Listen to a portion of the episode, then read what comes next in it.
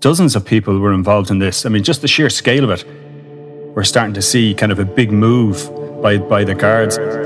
They've put together the entire story, that they have the narrative, they have a good idea of where all the moving parts are. But I mean, he's had five years to kind of set up new identities, to acquire new passports. I'm Nicola Tallant, and you're listening to Crime World, a podcast about criminals, drugs, and the sins of the underworld in Ireland and across the globe. The Regency Hotel Spectacular remains an unrivalled event in Irish gangland as the moment when the underworld changed for good. Five years on, and the bitter divide that pitted two powerful criminal dynasties against one another remains as raw as the moment David Byrne was gunned down and mob boss Daniel Kinahan fled for his life. This week, a European arrest warrant was issued for the legendary criminal Gerry the Monk Hutch, as three of his longtime friends, Paul Murphy, Patrick Dowdall, and Jason Bonney, were all brought before the Special Criminal Court on charges relating to helping a criminal gang commit an offence. But where is the monk? And what are the chances of him remaining one step ahead of the law? As the investigation into the Regency attack and the brutal retaliations by the Kinahan Mafia proceed. Today, for a Crime World Extra episode, I'm joined by journalist Eamon Dillon as we consider what's next for Ireland's most elusive criminal. This is Crime World, a podcast from SundayWorld.com.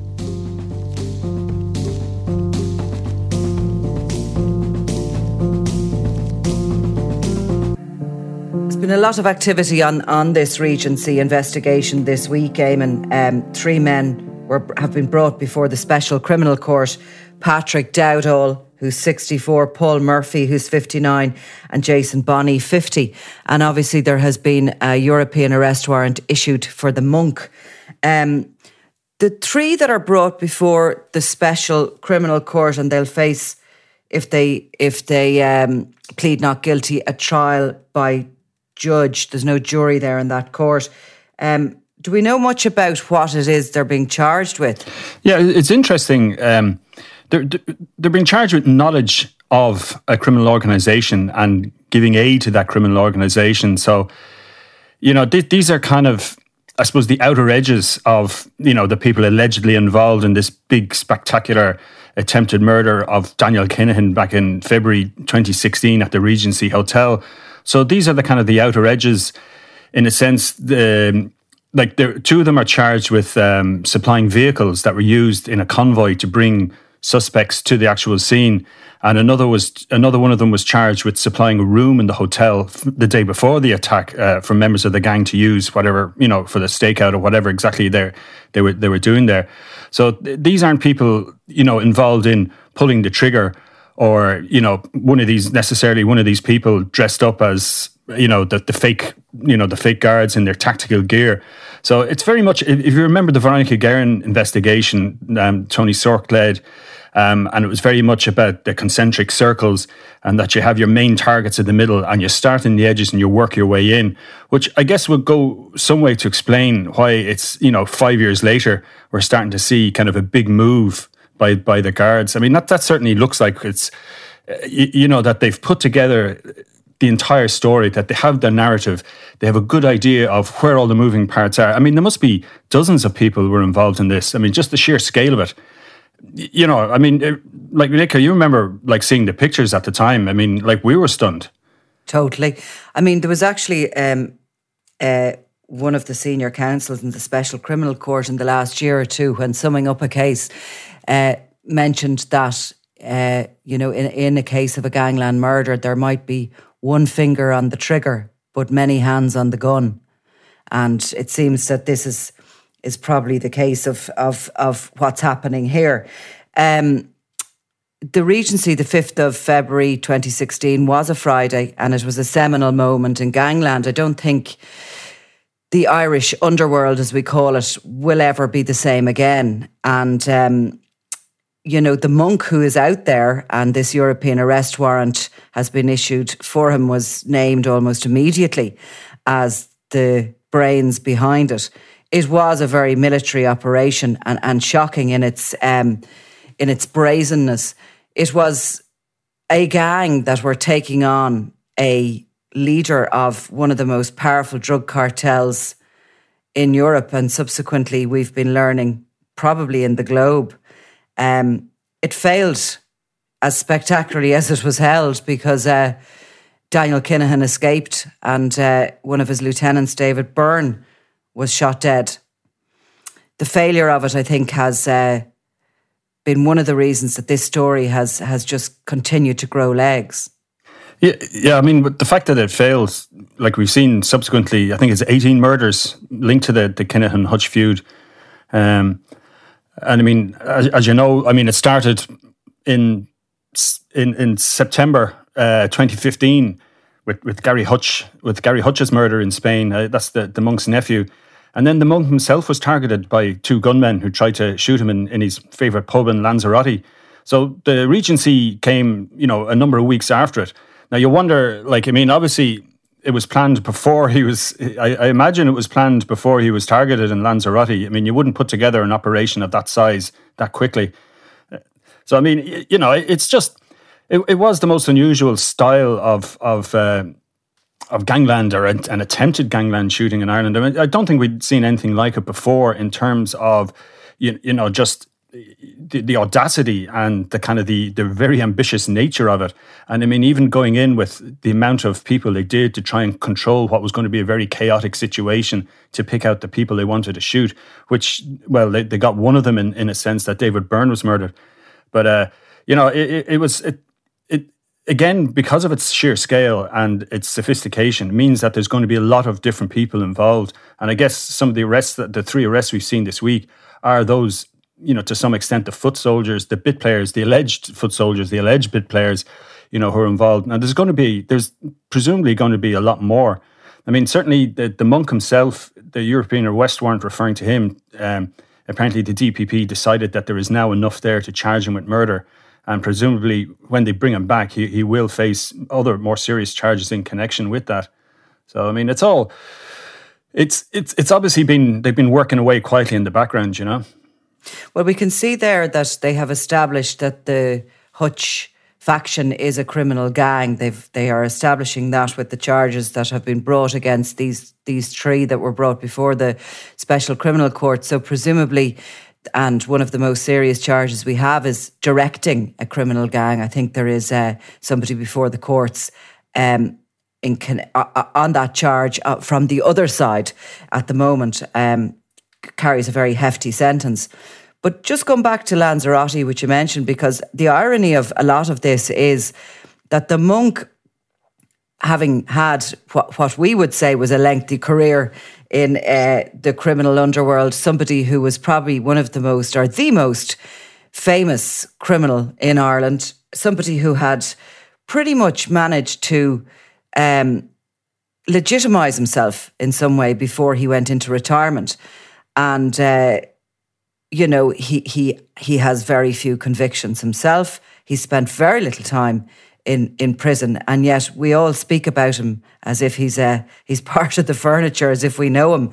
His own background, he um, he was, you know, seen to be a very intelligent and. Uh, a, criminal who who who planned things with military precision, but he got away with a lot, or so we would think. Yeah, I mean, I mean, you hit the nail on the head there. I mean, in a sense, like these guys, you know, the bank robbers are are the top of the tree. They they're not involved in drugs. You know, they're not involved in prostitution or anything like this. So I mean, they're almost like sports stars in in the, the the underworld. I mean, these are the guys. Okay, they mightn't make the most money, but they're the guys with the most courage and they're not really hurting anybody. They're only stealing money from the bank. So I mean, it's a great way to gain a reputation and and you know not to be seen as as a baddie, so to speak. And I mean, now his his career, just to quickly go back for anyone who's forgotten. I mean, in '87, he, you know, he, he was blamed for carrying out the Securicor robbery at, at, at in uh, Marino, and that was 1.7 million punts. Uh, the Brinks Allied robbery in 1997, again with military precision, um, that was 3 million punts.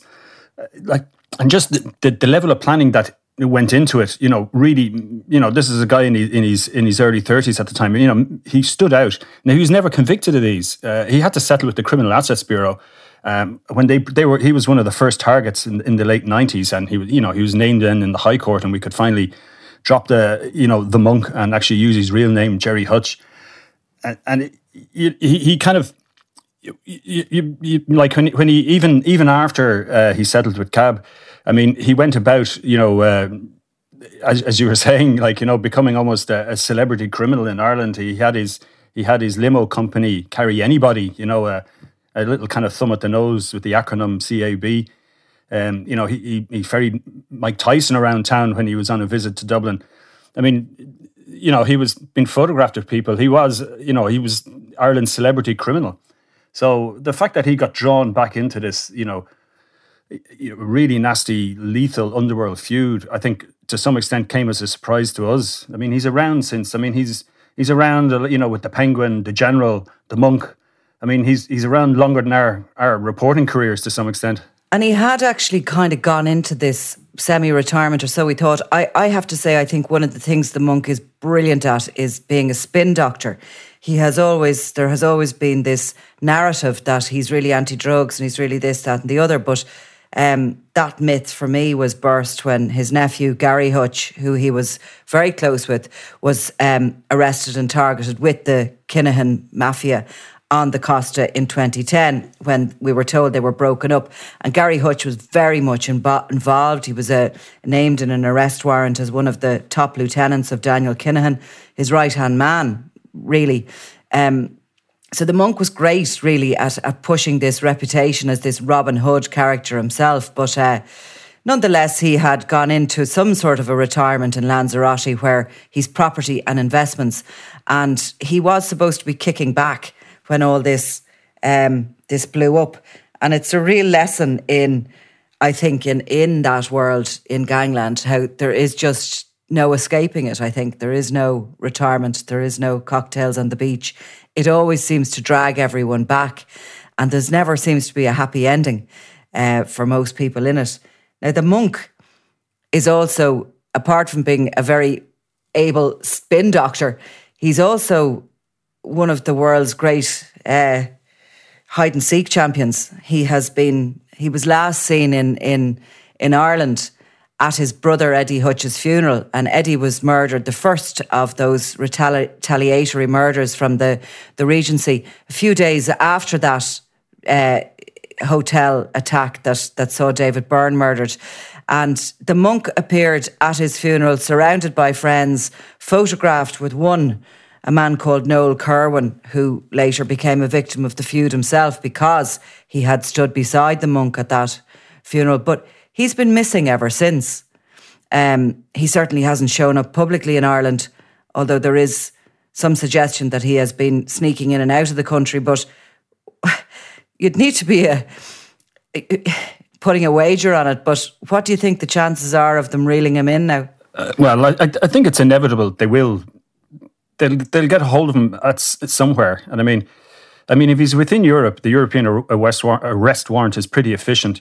If he's in the UK, I mean, the it, the, the same machinery is there. It was, it was basically copy and pasted, so that won't be an issue.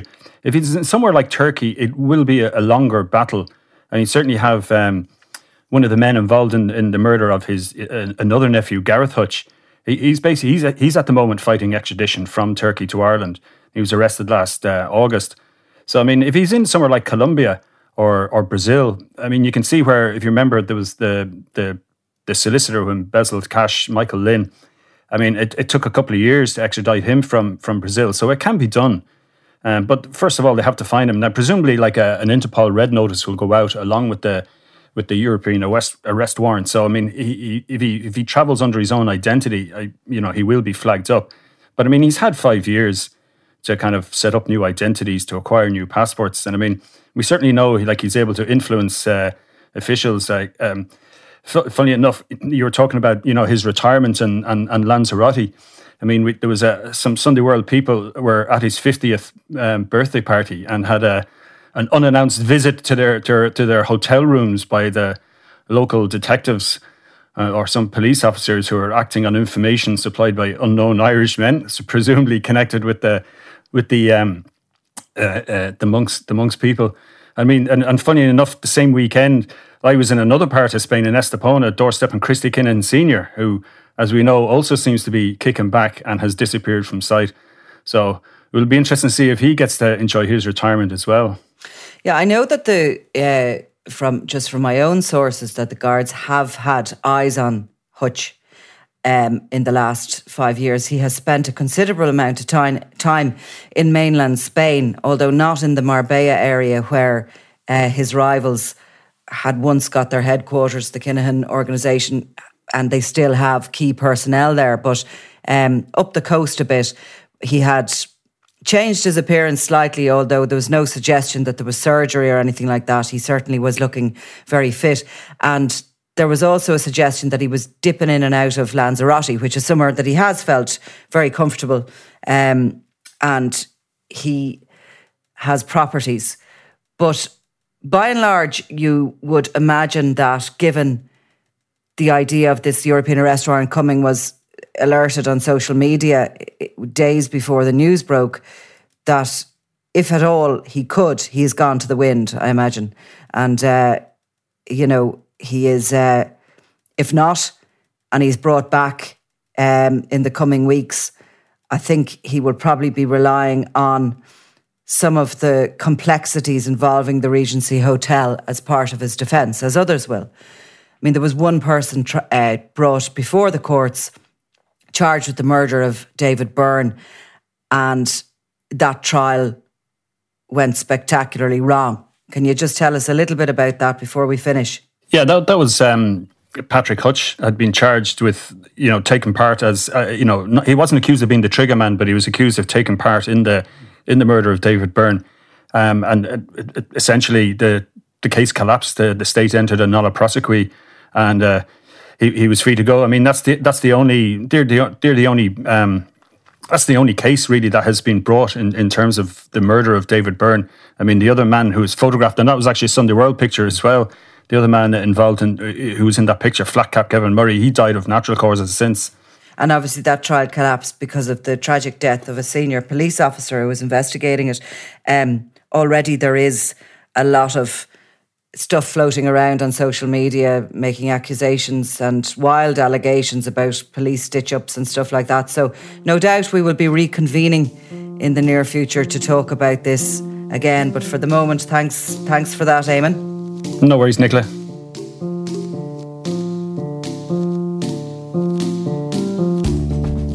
From SundayWorld.com, this is Crime World, produced by Ian Mullaney. Available online and on all podcast platforms. If you enjoyed this podcast, please leave us a review. And if you want to get in touch, check out our Facebook page, Crime World with Nicola Tallant.